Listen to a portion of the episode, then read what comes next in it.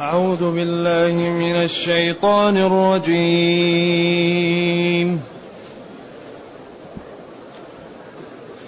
واذكروا إذ أنتم قليل مستضعفون في الأرض. قليل مستضعفون في الأرض تخافون أن يتخطفكم الناس فآواكم وأيدكم بنصره ورزقكم من الطيبات ورزقكم من الطيبات لعلكم تشكرون.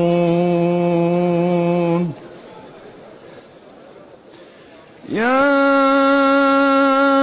أيها الذين آمنوا لا تخونوا الله لا تخونوا الله والرسول وتخونوا أماناتكم وأنتم تعلمون. واعلموا أنما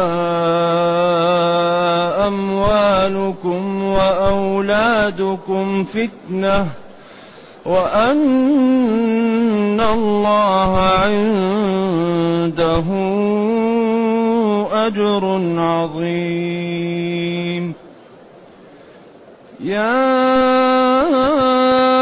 أيها الذين آمنوا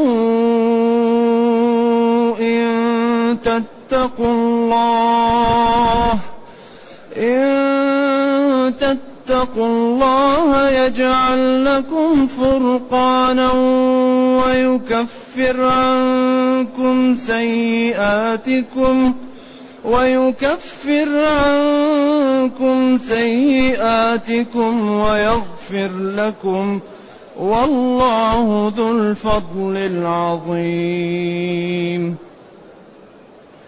واذ يمكر بك الذين كفروا ليثبتوك أو يقتلوك أو يخرجوك ويمكرون ويمكر الله والله خير الماكرين واذا تتلى عليهم اياتنا قالوا قد سمعنا لو نشاء لقلنا مثل هذا إن هذا إن هذا إلا أساطير الأولين بارك الله فيك. الحمد لله الذي أنزل إلينا أشمل الكتاب وأرسل إلينا أفضل الرسل وجعلنا خير أمة أخرجت للناس. فله الحمد وله الشكر على هذه النعم العظيمة والآلاء الجسيمة. والصلاة والسلام على خير خلق الله وعلى آله وأصحابه ومن اهتدى بهداه. أما بعد فإن الله تعالى لما بين خطورة المعاصي وأمر باجتنابها وأنها إن فشت لا تختص بالظالم واتقوا فتنة لا تصيبن الذين ظلموا منكم خاصة واعلموا أن الله شديد العقاب. هذا غاية الزجر والتخويف والتنبيه والتحذير من المعاصي. لأن المعاصي إذا عمت لا تختص بأصحابها وإنما تهلك الجميع. ولذلك لما قال النبي صلى الله عليه وسلم ويل للعرب من شر قد اقترب فتح من ردم يأجوج ومأجوج. قالت أم المؤمن أنهلك وفينا الصالحون؟ قال نعم إذا كثر الخبث ويبعث الله الناس على نياتهم فاتقوا فتنة.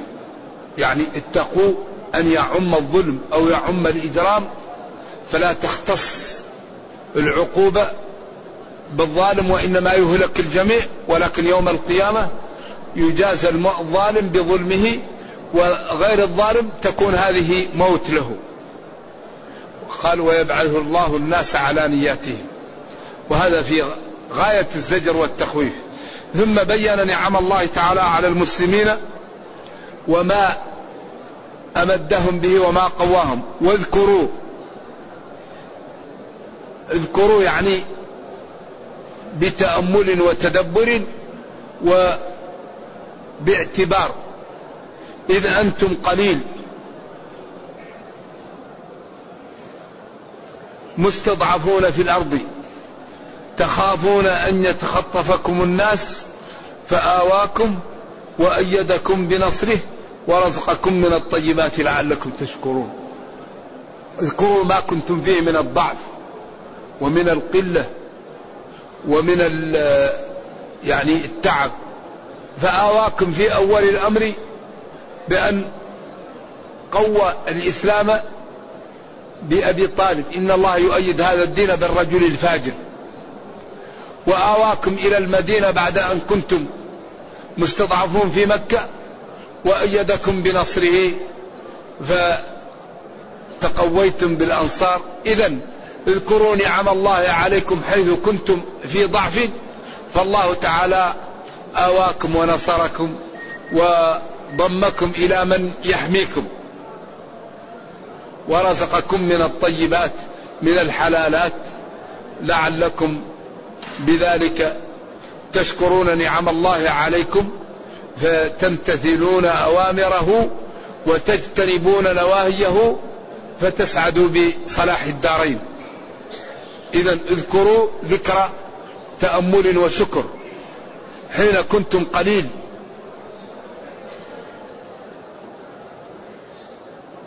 مستضعفون. يعني كل من أراد أن يوقع بكم يوقع بكم. فآواكم إلى المدينة وأيدكم بنصره قواكم وربط على قلوبكم حتى أصبحتم قوة. ورزقكم من الطيبات الحلالات من الغنائم ومن غيرها. لعلكم بذلك تتأملون نعم الله التي أسدى عليكم وما دفع عنكم من المصائب فيكون ذلك سببا في شكركم فتسعدوا بصلاح الدنيا والأخرى.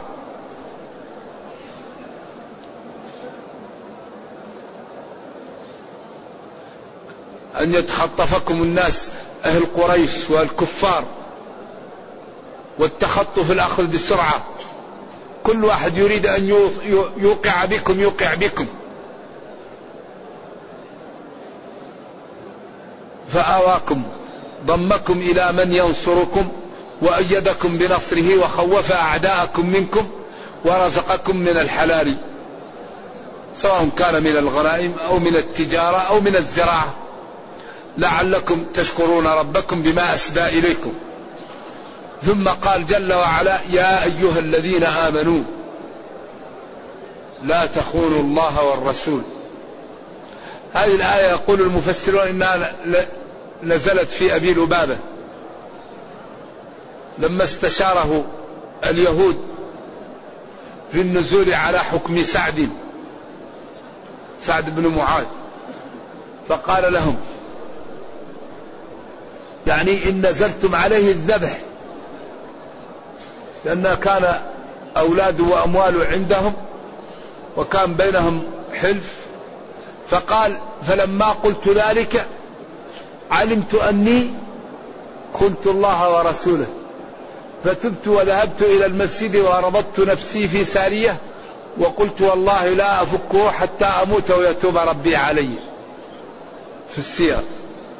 فيقال جلس أسبوعا. حتى أغمي عليه. فعند ذلك جاءت توبته فقال لا يحل لي إلا رسول الله صلى الله عليه وسلم. فجاءه إذا يا أيها الذين آمنوا لا تخونوا الله والرسول بأن تقولوا الذبح لليهود وتخونوا أماناتكم ما كلفتم به من الشرائع ومن الالتزام بدين الله. والحال أنكم تعلمون ذلك. فطبعا قريضة هي نقضت. فقالوا إن أردتم أن تنزلوا على حكم سعد أو حكمي اللي تروا. قالوا ننزل على حكم سعد. فجاءهم وقال أرى أن تذبح إيش؟ الرجال.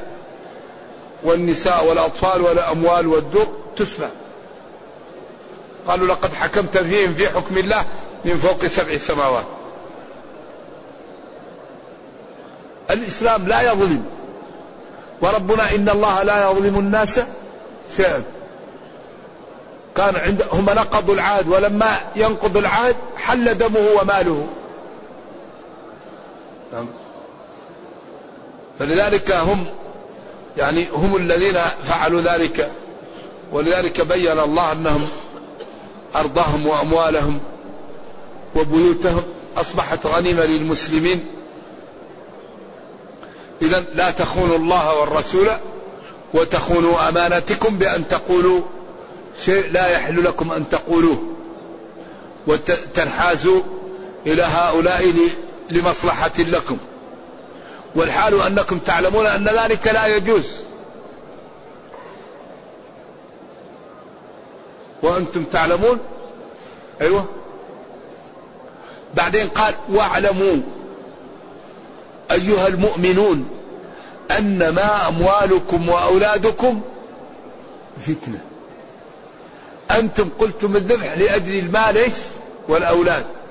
هذا المال والأولاد فتنة ابتلاء. والله عنده أجر عظيم.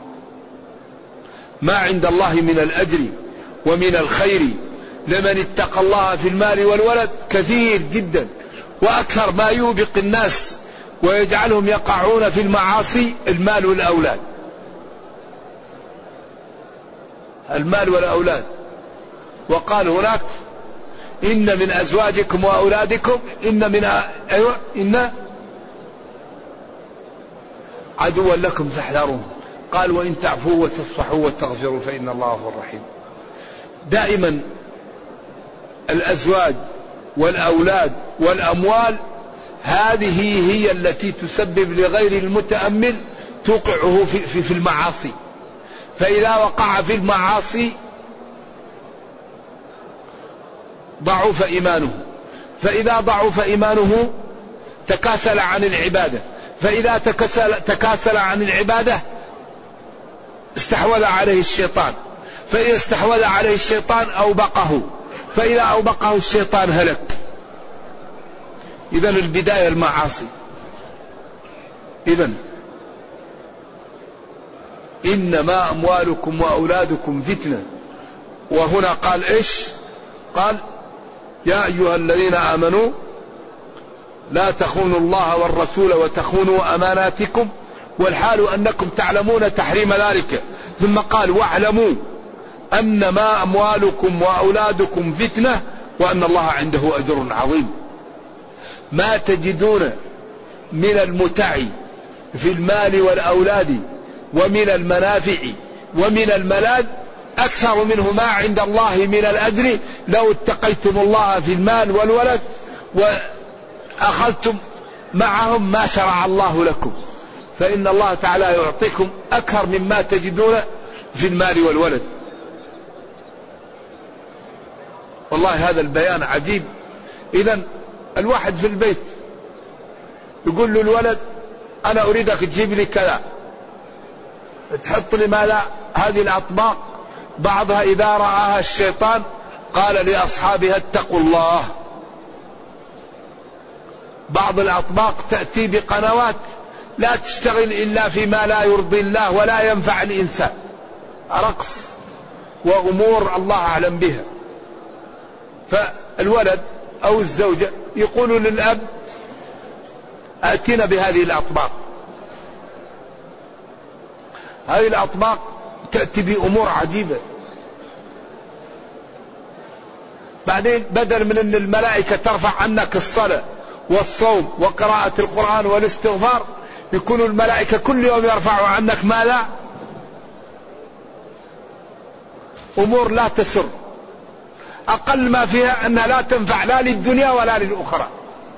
والعاقل لا يشتغل إلا فيما ينفعه في دنياه وأخرى بدل أن يكون البيت بيت خير وكل يوم يرفع عنك في صحيفتك ما يسرك يبدأ كل يوم يرفع عنك ما إيش؟ ما يسبب لك مشاكل. وإذا كان البيت دائما فيه تدخل فيه الشياطين. لأن البيت الذي فيه, فيه الحرام تدخل الشياطين. البيت الذي فيه المعاصي تعشش فيه الشياطين. فبدل من أن يكون البيت بيت خير يبقى البيت بيت شر. وهكذا حتى أهل البيت ينجرفوا وبعدين تقسى القلوب ويضيع أهل البيت. إذا اعلموا أن ما أموالكم وأولادكم فتنة. واحد يريد مال عنده جار يتيم يتلصص على مال أرض اليتيم ويحوط عليها مسكين اليتيم ما يقدر يرد عن نفسه. محبة المال. محبة المال يقول أنا ما يمكن نربح إلا إذا رابيت يدخل في الربا فينجس ماله وينجس بيته ويوقع نفسه في الدواهي.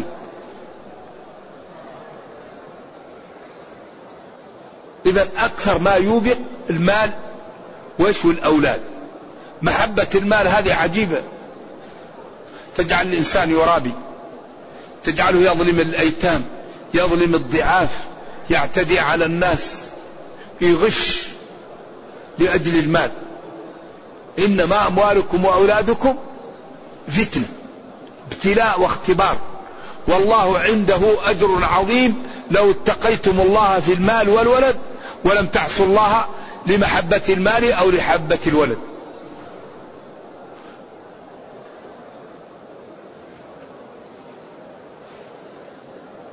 بعدين قال وأن الله عنده أجر عظيم. الله المعبود بحق عنده لمن اتقاه أجر عظيم لا يتناهى. الحسنة بعشر أمثالها إلى سبعمائة ضعف ولا يضيع أجر من أحسن عملا أبدا. وأن الله عنده أجر عظيم. بعدين وأن الله عنده أجر عظيم. يا أيها الذين آمنوا إن تتقوا الله يجعل لكم فرقانا ويكفر عنكم سيئاتكم ويغفر لكم والله ذو الفضل العظيم. هذا أكبر ترغيب في التقى. والمتقي لا يقاوم. المتقين لو جاءه أهل الأرض الله يحميه الله ينصره الله يدفع عنه الله يدمر عدوه. المتقي لا يقاوم أبدا. إن تتقوا الله يجعل لكم. قال العلماء فرقان من الفرق. يجعل لك نور ويجعل لك طريق واضحة تميز بها الحلال من الحرام والنافع من الضار والخير من الشر فتكون دائما على بصيرة من أمرك إن اتقيت الله. إن تتقوا الله يجعل لكم فرقانا. فصلا بين الحق والباطل. وبين الشر والخير فتكون دائما على بصيرة وموفق. ولذلك لا يوجد شيء أنفع من التقى. من أراد المال فليتق الله ومن أراد الجنة فليتق الله ومن أراد الصحة فليتق الله ومن أراد محبة الناس فليتق الله ومن أراد رضا الله فليتق الله ومن أراد الغنى فليتق الله. كل ما تريد شيء اتق الله الله يعطيك. لذلك قال إن تتقوا الله يجعل لكم فرقان. قال ابن إسحاق الفرقان هو الفرق بين الحق والباطل ونور يعطيه الرب للعبد يميز به بين الأمور. التقي الله يعطيه نور يميز به. يكون في كلامه موفقا وفي حركته موفقا وفي صلاته وفي صومه وفي كل ما يفعل المتقي. يقبل منه. ولذلك التقاء صاحبه لا يقاوم وأقوى ما ينصر المسلمين التقى. ولذلك من عادى لي وليا فقد آذنته بالحرب. الولي هو المتقي. ألا إن أولياء الله لا خوف عليهم ولا هم يحزنون من هم؟ الذين آمنوا وكانوا يتقون. المتقي لا يقام. ولذلك هود عليه وعلى نبينا الصلاة والسلام لما قال له قومه إن نقول إلا اعتراك بعض آلهتنا بسوء ثارت في غريزة التقى والإيمان. قال إني أشهد الله واشهدوا أني بريء مما تشركون من دونه فكيدوني جميعا ثم لا تنظرون. إني توكلت على الله ربي وربكم. ما من دابة إلا هو آخذ بناصيتها. إن ربي على صراط مستقيم. قالوا تحديه لأمة وهو فرد. إن كنتم صادقين فيما قلتم أنا فرد وأنتم أمة ضروني. توكلت على الله. إذا فلنتق الله. إذا فلنعمل بطاعة الله. إذا فلنعمل نفهم أوامر الله ونلتزمها ونعلم نواهي الله ونجتنبها وما أردنا يعطيه الله لنا. ما الذي نريد؟ إن تتقوا الله يجعل لكم فرقانا. يعني يجعل لكم فرقا وتمييزا بين النافع والضار بين الحق والباطل.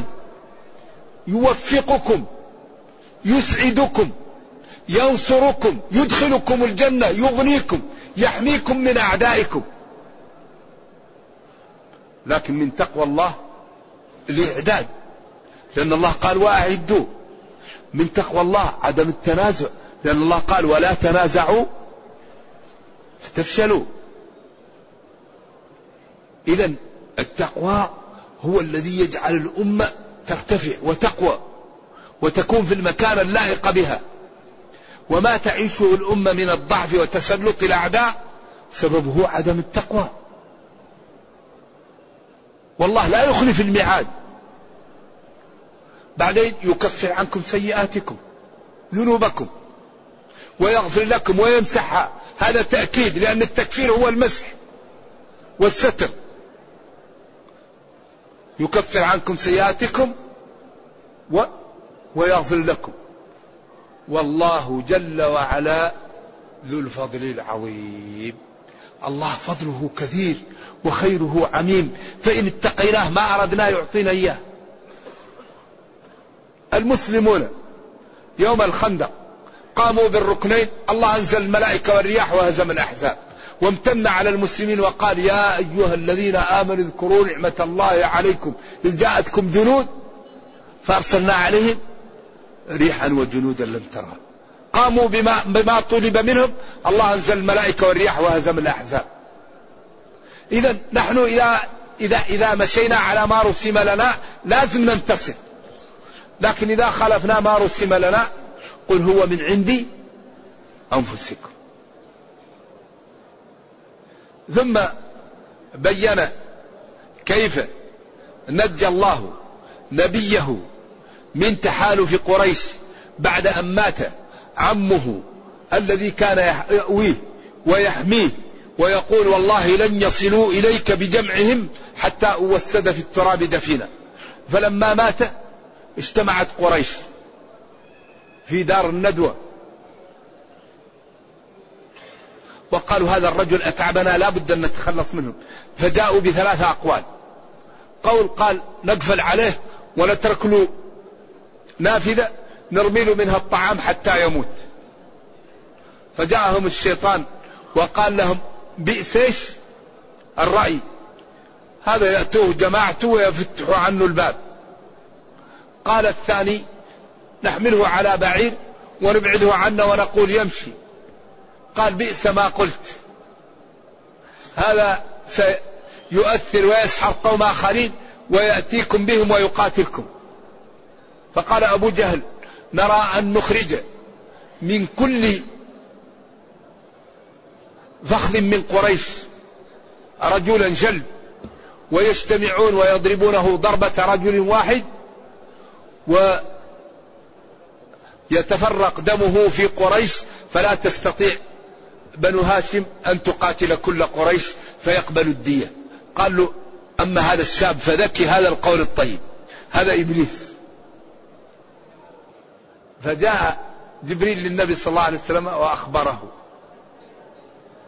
وأذن له بالهجرة فقال لعلي رضي الله عنه خذ هذا ال ال الذي كان يلتبس به قال له التحف به ولن يأتيك سوء. ثم يعني مر عليهم يقال في السيرة وضع على رؤوسهم التراب وخرج. وبعدين خلى عنده أمانات يؤديها لأهل مكة لأن أهل مكة وهم يعادونه أماناتهم يضعونهم عنده لأنهم يعلمون صلى الله عليه وسلم أنه لا يغش يسمونه الأمين. وبعدين خرج. ولما كان في الصباح وأرادوا أن يهجموه فإذا هو علي. قال أين صاحبك؟ قال لا أدري. وهو يقول واذكر حين يمكر بك الذين كفروا ليثبتوك. هذا قول الحارث. أو يخرجوك قول عمرو. أو أو يقتلوك قول أبو جهل. قول أبي جهل. ولذلك هذا الذي كانت قريش تريد أن تعمل بالنبي صلى الله عليه وسلم هو التي تريد يريد الكفار أن يعملوه بمن يريد أن يشتغل للدين. أي إنسان الآن جاد في عمل الدين أعداء الإسلام يريدون به واحد من ثلاثة. ولذلك ينبغي أن نكثر صفة المسلم المتقي الفاهم هذه النوعية ينبغي أن نكثرها النبي صلى الله عليه وسلم كانوا يريدوا أن يتخلصوا منه لأنه مسلم متقي ولأنه ينزل عليه الوحي. و الله تعالى يحمي هذا الدين ويحمي النبي صلى الله عليه وسلم وكل من قام للدين منصور. لأن هذا دين الله ولينصرن الله من ينصره. وربنا يقول إن الله لا يخلف الميعاد. إن تنصروا الله ينصركم. إذا فلم لا نفهم ديننا؟ فلم لا نعمل بديننا؟ فلم لا نتمثل ديننا؟ فلم لا نكون قدوة للخير؟ أمة الإسلام عندها كتاب تبيان لكل شيء. مليار وستمائة مليون. يعني وهي غثاء. لماذا؟ أصابنا ماذا؟ الوهن. ما هو الوهن؟ حب الدنيا وكراهية الموت. إن الله اشترى من المؤمنين إيش؟ أنفسهم وأموالهم. لاحظ حب الدنيا وكراهية الموت. و والمتنبي يقول لولا المشقة ساد الناس كلهم. الجود ما لا يفعل يفقر والإقدام قد والسؤدد منحصر في النفس والمال. ما في طريق ثالث للسؤدد مالك تبني به المساجد. تنفق به على الأيتام. تمنح به أبناء المسلمين الأذكياء الفقراء. تصلح به ذات البين. تحصن به ثغور المسلمين. نفسك تعلم الناس. ترد عنها الشر. تجلبها للخير. تؤطلها إلى ربها. توافق بين المسلمين. تفهم الناس خطورة الخلاف بين المسلمين. ولا تنازعوا شوف فتفشلوا. إذا جاء النزاع بين المسلمين جاء الفشل. إذا يذكر الله جل وعلا نبيه والمسلمين كيف نجاه من قريش حين كانوا يخططون في دار الندوة مختلفون إما أن يحبسوه أو يطردوه أو يقتلوه. ويمكرون ويمكر الله والله خير الماكرين. يمكرون يدبرون في الليل ليوقعون به والله تعالى يدبر أن يوقع بهم وقد أوقع بهم في بدر حتى قال عمر والله ما كنت أدري أي جمع حتى سمعت النبي صلى الله عليه وسلم بعد هزيمة المشركين في بدر يقول سيهزم الجمع ويولون الدبر. ففهم عمر قال أي جمع يهزم؟ فلما سمع النبي صلى الله عليه عمر النبي صلى الله عليه وسلم يقرأها فهم الآية. سيهزم الجمع ويولون الدبر. ولذا الله لا يخلف الميعاد. إذا فلنتق الله ولنعمل بطاعة الله وما أردنا يعطيه الله لنا. ما الذي نريد؟ إن أردنا الدنيا أغنانا. وإن أردنا الأولاد أعطانا. وإن أردنا الجنة أعطانا. وإن خفنا من النار حمانا. فلنتقي ربنا ولنعلم أن لا عذر لنا بعد هذا البيان. هذا الكتاب بين لنا طريق النجاة فينبغي أن نسلكها وبين لنا طريق العطب فينبغي أن نتجنبها. وما أردنا يعطيه الله لنا. من كان يريد ثواب الدنيا فعند الله ثواب الدنيا والآخرة. يا أيها الناس أنتم الفقراء إلى الله والله هو الغني الحميد. فمن زحزح عن النار وأدخل الجنة فقد فاز. وما الحياة الدنيا إلا متاع الغرور. إذا كان النضر ابن الحارث يقول وإذا تتلى عليهم آياتنا قرئت عليهم الآيات والقرآن قالوا قد سمعناها. لو نشاء لقلنا مثل هذا. إن هذا إلا أساطير الأولين.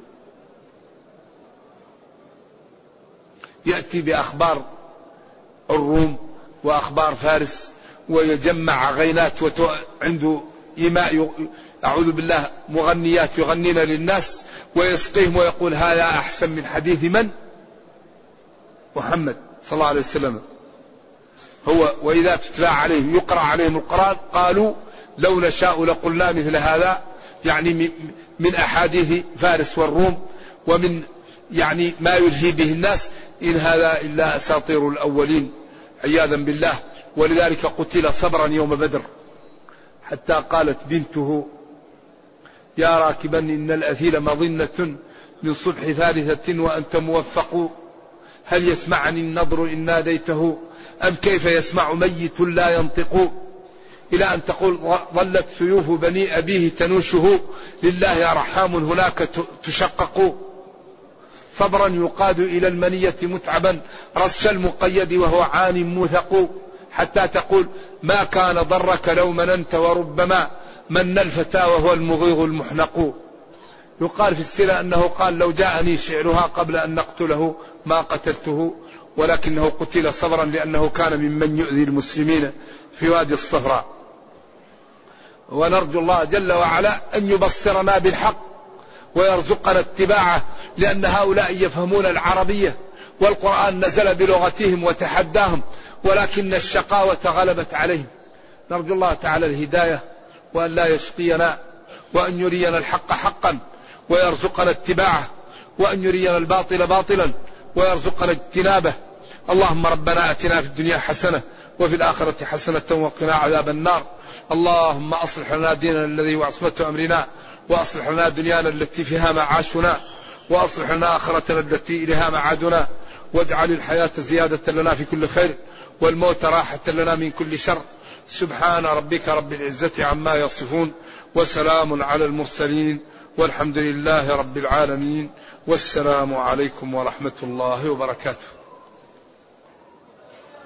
هذا واحد هنا يعني راسل لإمام المسجد يقول أن الأوراق المكتوبة بالعربية لا ينبغي أن ترمى في الزبالة ولا في الشوارع لأن في الغالب يكون فيها اسم الله.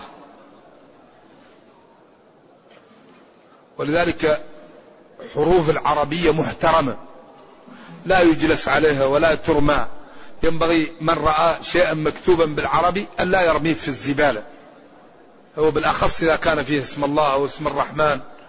أو, أو فيها آية من القرآن فينبغي نتقي الله ونبتعد عن الأمور هذا لأن هذا خطير. نعم.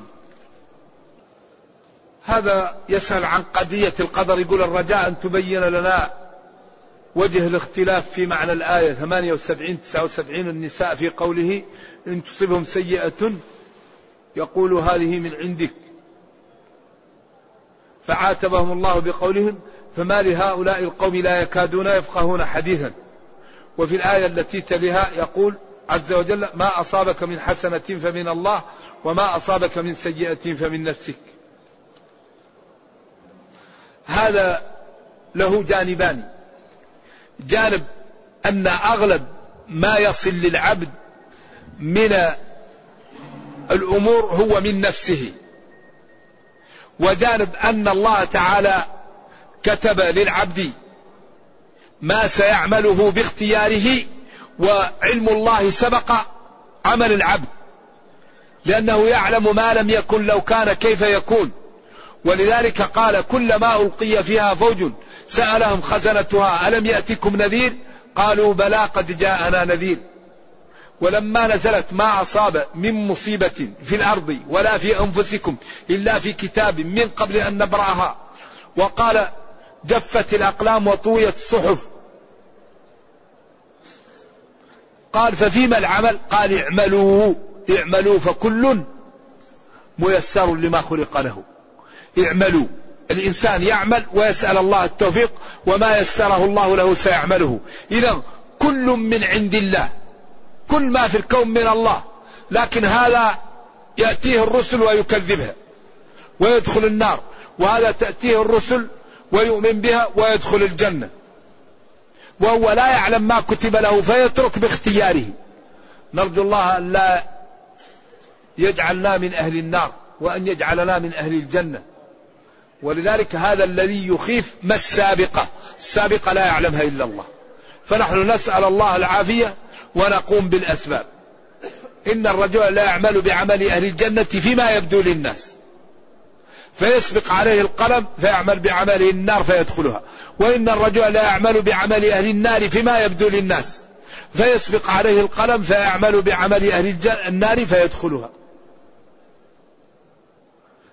فيسبق عليه القلم فيعمل بعمل أهل الجنة فيدخلها. ف ولذلك نرجو الله السلام والعافية. قال اعملوا فكل ميسر لما خلق له. نعم. يقول إن اشتريت أجهزة تستخدم للاتصال والنت باسمي ودافع للمال غيري والذي سوف يأخذها لكي يبيعها فهل علي من إثم إن كان من يشتري هذا المعمول يسيء استخدامه؟ إن كنت تعلم أنه إذا اشتراها لا يعملها في الحرام لا تعين عليه. وإن كنت لا تدري يمكن أن تعملها له مثل السكين المدية. يمكن يستعملها الإنسان في إيش؟ الضرر. أغلب الأشياء يمكن تستعمل في الخير والشر لكن إذا كان الجهاز لا يستعمل إلا في الشر لا, تست... لا تأخذه. نعم. كثير في هذا الزمان من يقرر بأن الأعمال شرط في مسمى الإيمان فما قولكم؟ الأعمال من الإيمان. الإيمان قول وعمل واعتقاد. الإيمان يتكون من ثلاثة أركان. تقول لا إله إلا الله بلفظك وتعتقدها وتعمل بمقتضاها. الإيمان قول وعمل. واعتقاد يزيد بالطاعة وينقص بالمعصية. وإذا تليت عليهم آياته زادتهم إيمانا. نعم. والخلاف بين الإمام أبي حنيفة والجمهور قديم. نعم. وهو شبه لفظي. نعم. لأن العمل بدون الإيمان بدون العمل لا يقبل. سواء قلنا العمل شرط أو ركن. لأن كل من الشرط والركن إذا لم يأتي لا يبطل العمل. فالركوع ركن والوضوء شرط. وكل من الوضوء والركوع لا تصح الصلاة بدونه. إلا أن الركن داخل في الذات والشرط خارج عنها. والركن جزء الذات والشرط خرج. لكن الشرط ما يلزم من عدمه العدم. ولا يلزم من وجوده وجود ولا عدم لأنه قد يتوضأ ولا يصلي. أما الركن فهو جزء الذات فإذا فقد لا تقوم الذات. مثل عرفة بالنسبة للحج. الذي لا يأتي لعرفة في الحج لا حج له. لأن هذا ركن من أركان الحج. ما أفضل كتاب يربط بين التفسير والسيرة؟ من أفضل الكتب في التفسير تفسير ابن كثير والبغوي. يقول ما حكم الصلاة خلف الإمام الزيدي عندما يسبل يديه ويقول في الأذان حي على خير العمل مع العلم أني زرت اليمن ووجدت الكثير من الشافعية يصلون خلفه طيب خلاص فقهاء البلد أبصر لذلك الصلاة مع من يؤذن ويصلي هذه مهمة جدا لأنك إذا كان جنبك واحد ولا تصلي معه كيف كيف تدعوه للخير؟ كيف تتفاهم معه؟ إذا لذلك من أذن وصلى فصلي معه إلا إذا كان عنده مشكلة كبيرة يعني اعتقاد فاسد أو عنده مشكلة كبيرة جدا. لأن الإنسان إذا لم تصلي معه كيف يقبل منك؟ والمسلمون أهم شيء أن يكون بينهم قواسم مشتركة ليهتدي من ضل منهم على من استقام. لأنه إذا كان بينهم يعني مفاصلة من للضائعين؟ من وهم هجرهم المتقون. الوحي انقطع والطيبون يهجرون البطالين. من أين لهم إيش؟ الهداية. فلذلك أمانة في من رزقه الله الاستقامة وحسن المعتقد أن يرفق بالذين انحرفوا حتى يوصل لهم المعلومة. بالإهداء والإكرام والزيارة وبالرفق. حتى يحبوك فإذا أحبوك نزعت الشر ووضعت الخير. أما إذا كان هو ضال وأنت تهجره طيب من أين له الهداية؟ هو ضال وتقول هذا ضال وأنا أهجره. من أين تأتيه الهداية والوحي انقطع؟ إذا لا بد لزاما على الذين رزقهم الله الاستقامة أن يجروا وراء إخوانهم الذين انحرفوا سواء انحرافا عقديا أو انحرافا إيش؟ من هذا الذي يقال له المتصوفة أو انحراف فسقي معاصي. يعني الذين انحرفوا عن الجادة يعني ضروري للذين هداهم الله أن يتابعوهم حتى ينتشلوهم وينقذهم بالإكرام وبالهدية وبالزيارة وبالرفق وببيان الحق لهم بأسلوب مقبول. كما قال ادعوا إلى سبيل ربك بالحكمة والموعظة الحسنة. قال أحد الشيوخ أنه كان تاجر في الهند وكان شيخ كل ما انتهى من, من درسه يلعن على بعض الشيوخ في آخر درسه. فراح هذا الشيخ عنده كتاب فنزع الغلاف وحطه في, في المتجر فجاء هذا الشيخ وقرأ في الكتاب. قال هذا الكتاب جميل جدا. من ألف الكتاب؟ قال الله أعلم. فلما قرأ الكتاب قال لازم تعرف لي من ألف الكتاب. فقال له هذا ألفه شيخ في نجد اسمه الشيخ محمد بن عبد الوهاب. هو كان يلعن عليه. فمن الغد قال اللهم ارحم هذا الشيخ والله كنا نفهم غلط وكان الكلام كذب. هذا التاجر شال الغلاف لأنه لو رأى الغلاف ما يستعد أن يقرأ في الكتاب. لذلك الله يقول فبشر عبادي الذين إيش؟ يستمعون. هذا شال الغلاف فلما قرأ وجد آيات وأحاديث ووجد كلام طيب وموزون بدلا كان يدعو عليه صار يترحم عليه في آخر الدرس.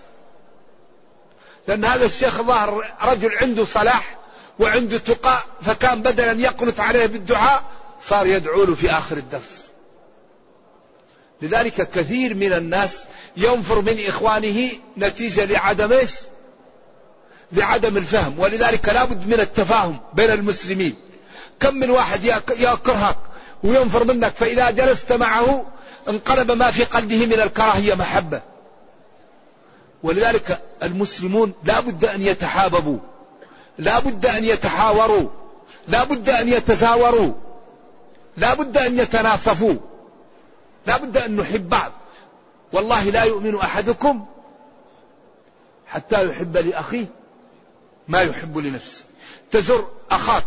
يا فلان أنت قلت كذا ما دليلك؟ يقول دليلي كذا. تقول له هذا الدليل منسوخ. يقول لك لا ما هو منسوخ. بعدين تصل إلى نتيجة يكون معك أو تكون معه. بعدين أما القطع والهجران لا يحل مشكلة.